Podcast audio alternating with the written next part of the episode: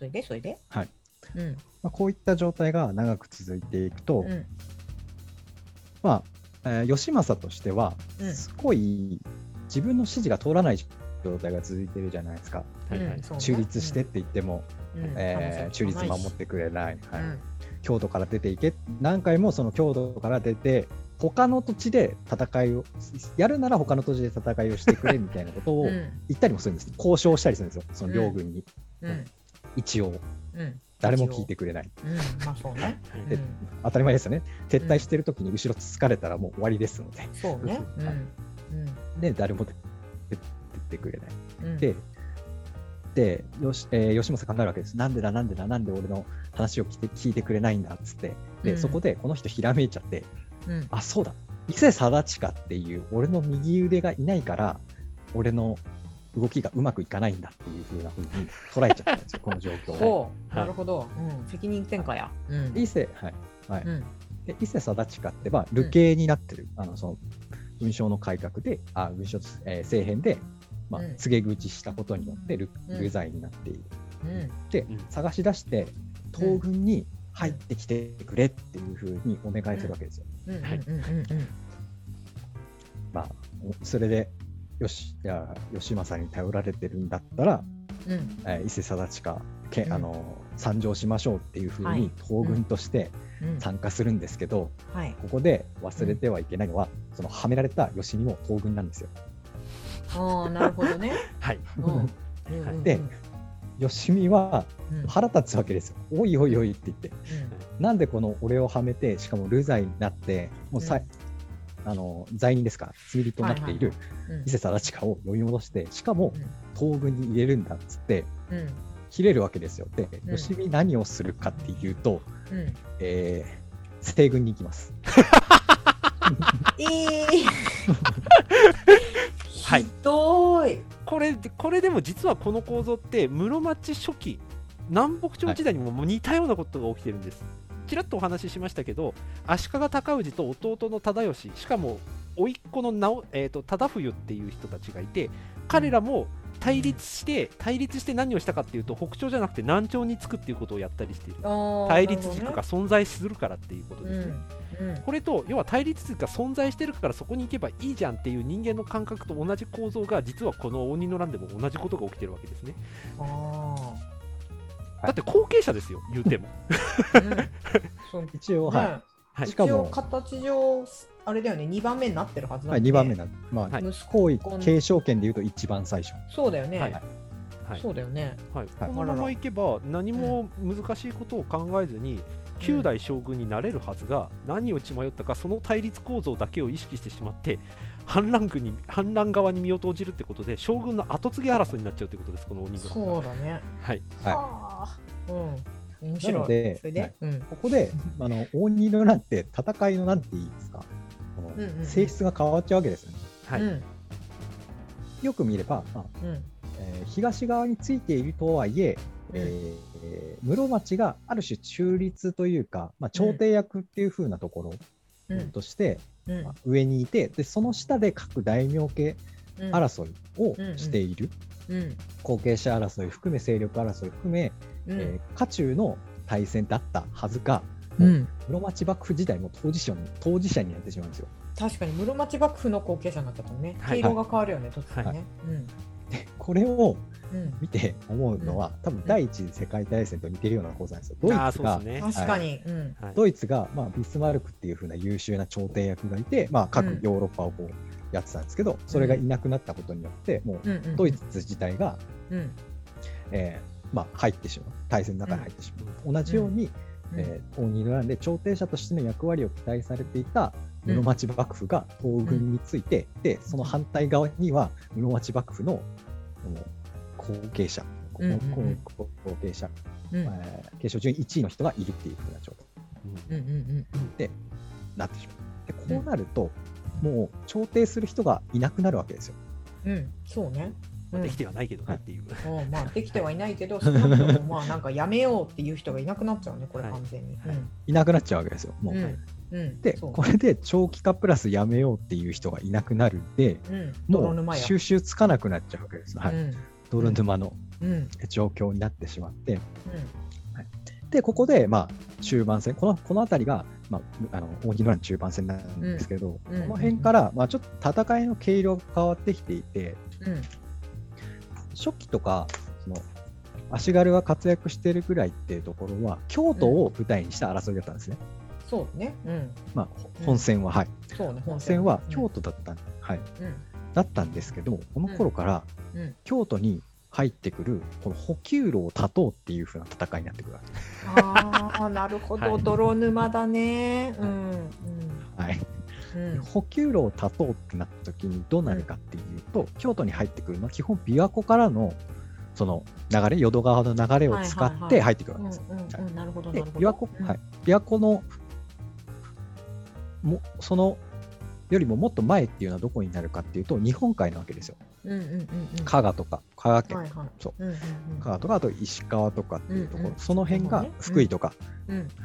が、えーとまあ、重要になってくるっていうふうなところ。で、うん。そこに、えーまあ、義政ちゃんと目をつけていて。うん。で福井県とかそういうところを統治しているのが柴氏なんですよ。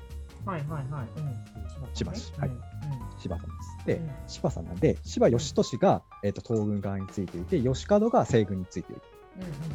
でちょっと言ったんですけどこの義門の下に朝倉貴景っていうとてつもなく優秀な武将がいるんです。うんはいなるほど。はい。うん。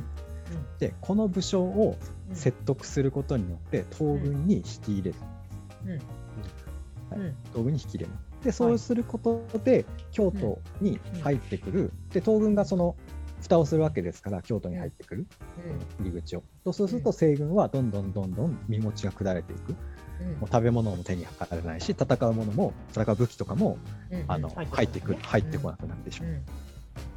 でそこにまあここからどんどんこの乱が終結に入っていくんですけどうん。ここであのまあ疫病とかが流行してくるわけですね。うんまあそうだよね状況を考えるとねわかるわどんどん人が集まってきて、その中の食べ物がなくなって衛生状態とか悪くなってくるっていうのと疫病が流行してくるので,、そうだねうんうんはいうんで京都で疫病が流行するとそれがもう地方その一円うん近畿地方一円に広がっていく状態うんになってしまう。うんでそこでやっとこう、まあ、和睦の道をはい。りはげるわけです。うん。うん。自分のじゃあしろよって話じゃない、はい。うん。しろよ。うん。はい。しろよってなるわけなんですけど、うん。はい、でここで、えっと誰と誰が和睦のその交渉っていうところを始めるかっていうと、山名宗全とうん。細川勝元が和睦交渉っていう風なところを、うん。まあ、開始します。うん。はい。結局二大巨頭が。まあ、この中で西軍でちょっと面白い、はいはい。うん。でもこの中でちょっとその交渉中西軍で面白いことがあったんですけどうん。あの蹴鞠あるじゃないですか当時の蹴蹴鞠。鞠うん。はいはいはい。はい、西軍で蹴鞠やってたんですよ、まあ、気晴らしみたいな感じで、うん。わーっつって。やってたら、うん。それ大喧嘩に発すあの発展してしまってうん。ここで切り合いが始まって70人死亡します。はあ？もうさあれだね 俺ってよく出てくるよ何してねんの？いや鬼のランド話するときよく出てくるんですよこの話。何何してんの？まあそうだね。もう何がいいか正しいかじゃないもんね。うん。うん。はい、はい、うだうだのうはいだうだでう続いてるんで、うん。はい。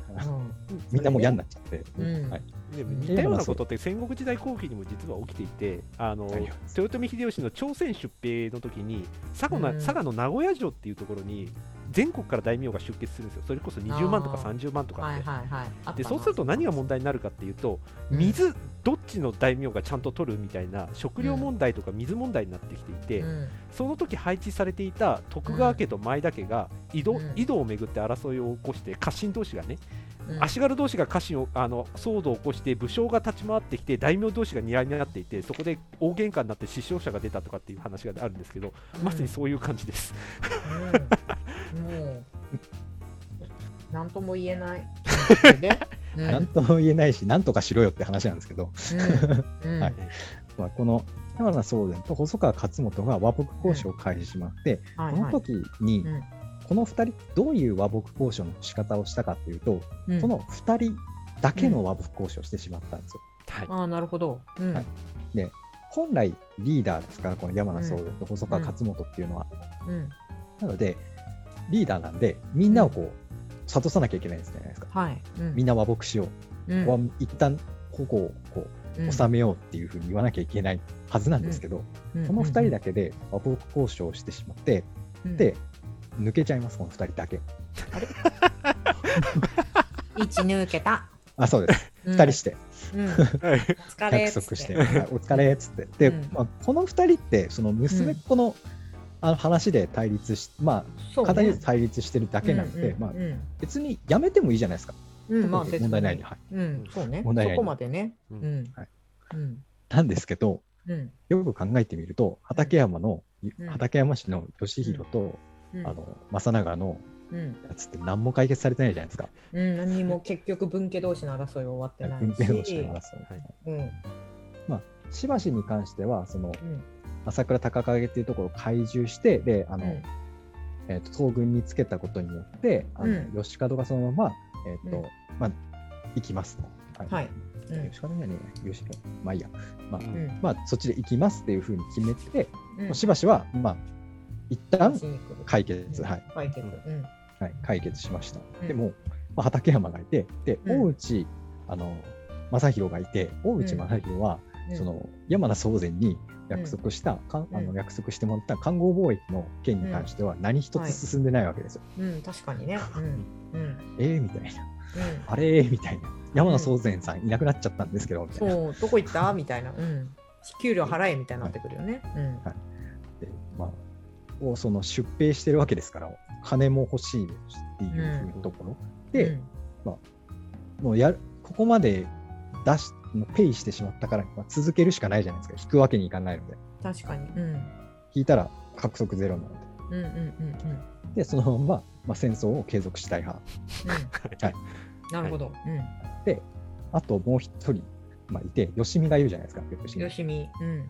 西軍行っちゃったじゃないですか。うんどうしようってなっちゃうわけですよ、この人。うん。ね 将軍の後目争いね。はいうん後目争いで、ここで別に降伏しても、うん。この西軍に行った裏切りっていうところで、この人、うんあの剥奪されちゃうわけじゃないですか。まあ、順当に考えれば、そうだね。うん。はい普通に考えれば。うん普通に考えれば。うん。であーで、吉見も、うんまあ、しょうがないから、西軍にいようかな、みたいな。うん。続けちゃう？みたいな。うん。そうね。抜けても、お先真っ暗だし、うん。どうしようみたいな、っうんうんうんうん。ていう状態。はいはいはい。はいで、この和睦がなった、この2人で和睦がなって、で、うん戦争継続派っていう風な人たちもいて、まあ、東軍の中にも戦争継続派がいるんですけど、はいはいはい。うんはいいる状態のまま、まあ、うん2人抜けるじゃないですか、2人、うん山名宗伝と細川勝元。で、抜けたタイミングでこの人たち死にます。お？それは病気？それとも暗殺？あ、病気です、病気です。あ病気で。うん2人とも病気です。はい。はい。です責任死んでいくのね。うんはい、死んでいきます。で、まあ、責任取って隠居した後に亡くなったんで、その子供うん。が、まあ、後を引き継ぐ形で、うん。まあ、そのまま和睦交渉をそのうん。各軍軍軍軍にうん。軍隊にかけるような形うん。と、あの通ります。で、そのままずっとたらたらたらたら和睦交渉は進展のないままずっと行われるっていうふうな形です。うんうんうんうん。はい。うん。で、西軍の大将の山田宗全のうんま子供の正豊っていうのは、まあ、東軍に降伏かする形で、まあ、西軍のその大将、大将格っていうのが、うん大内義弘と、うんあの畠山義弘へ移っていくうんうん風になります。で、このタイミングで、えーもう一人重要な東軍のキーパーソンが、まあ、亡くなるんですけど、それはい。が伊勢貞親です。あら。はい。あら うん。で、シンクロ走るでも出てきましたね、ここはね。うん。突然死んだもんね確かはい。にスッと死んでたもんね。うん。はい。本当にスッといいねうん。ここで、まあ、亡くなったっていうふうなことがあります。で、うん。えっ、と、まあ、ひえっ、と、で、大内義弘も抜けようとは思ってたんですけど、抜ける口実が見つからず、日野富子っていう、あの、奥さん、うん。吉吉政政の奥さん。義政の奥さんに、まあ、うん。交渉して、まあ、うん。賄賂を上げて、うん。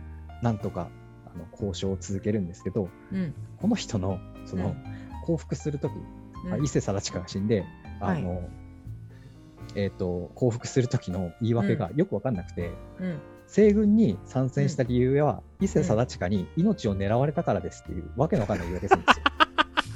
あれ全然違うやん。はいはみたいな。うんだってうん伊勢貞親参戦したの？大内の後じゃんみたいな。そうそうそうそう。うんおめえおめえ何お前何言ってんだっていううんふうなことを義政に言うんですけど義政はこれを許します。ええブレブレ。ブレブレです。美人。うん。はい、で、義政さらにすごいのが、うん、この大内がもともと持った4カ国の守護うんとか、その治療とかっていうのを安堵します。うん。なので、お咎め一切なしです。うん。はいうん。はいうん。やっぱ八方美人だ。うん。トビーな状態で、まあ、うん。大内もやっぱり10年ぐらいこの自分の本人根拠地を開けていた状態なので、まあうん、習ってそれに習って撤退していくっうん。うん。うん。ていう風な形になります。うん。でここでで吉見もやっとこうん。うあの伊勢貞親がいなくなったからうん。戻ろうっていうことで東軍に降伏します。はい。もうしょうがない。で大内大内義孝もあの、うんあじゃああー義弘もあの、うん。まあ、あのそうねままさにもいなくなってしまう。いなくなってしまう、大内もいなくなってしまったので、私も降伏しますっていう風なところでうん。降伏したんですけど、まあ、はい。当たり前で、この人を裏切ったので、うんあの流罪、流罪という形うん。を取って、まあ、うん。東の方に流される。お前はもう裏切ったので、うん。京都から追放です。うん。さようならっていう風な形で、吉見が、まあ、失脚してしまいます。うん。で、ここで残ったのがうん。畠山氏なんですよ。はいそうだね。うん。はい残ったよね。うんはいうん。正弘と、えーああじゃあよあ義弘と正長この2人なんですけど、うん。はいうん。で正長はこの時に本拠地の,、あの方に戻っていて大和の方なんですけどはいうん。戻っててうん。うん。で大和とあと大阪の方河内の国っていうんですけどこのこの辺りにあの、えー正長がいてうん。で畠山義弘がもうなんか京都に戦う相手もいなくなったしうん。このままいると周りにいる大名ってみんな降伏してるんで、うん。味方がいないわけですよね、はい義はいはい。弘としては。うん。あやべえっつって、うん。で、ここで義政が、うん。えっと義弘を撤退してくださいと。ただし、追撃はしませんっうん。ていう風なところをうん。確約して、うん義弘、あの義弘が京都から出て行って、ここで鬼の乱終了です。ははい。ここでようやく終わりました。もう終わりましたなんか持久戦だったね。はい。泥沼じゃん。はい。で結そう局、何が変わったかっていうと、何一つ変わってないじゃないですか。うん。何一つ変わってなくて、ただ疲弊して疫病が流行って、はい。上の山名さんと細川さんが死んで、京都が焼け野原になって、うんはいうんはいで伊勢さんも死んでうん、はい。何にも変わってないねはい。ただ疲弊し,、ただけっていう、うん、あ足軽ができた。そうです。だから桜もいただけ。はい。だから桜が燃えただけだね。桜もいただけなんで。す。はい。燃やしていないくなっただけなんで。長かった。鬼の乱。うん。はい、うん。はい。はい。ですね。ということで、一応本編はここまでで、じゃあ応仁の乱って、この後どうなった、何に影響したのって話をうん。次回以降ちょっと僕と一郎さんでしようというふうに思います。はいはい。ちょっと長くなったはいちょっとね 皆さんマジでねメモした方がいいですよ私のメモ 私のメモが今すごいことになってる今わかんないけど、はい。そう、私のメモがね、今大変に見づらいことになって、今3色、違う、4色ボールペン使ってますから。おお、はい。もう大学の講義。大学の講義みたいになってます。ですはいね。はいっ。ていうところで、次回これ以降どうなったのかっていうことについて伺っていきたいなと思います。はいはい、ありがとうございありがとうございますまし。た。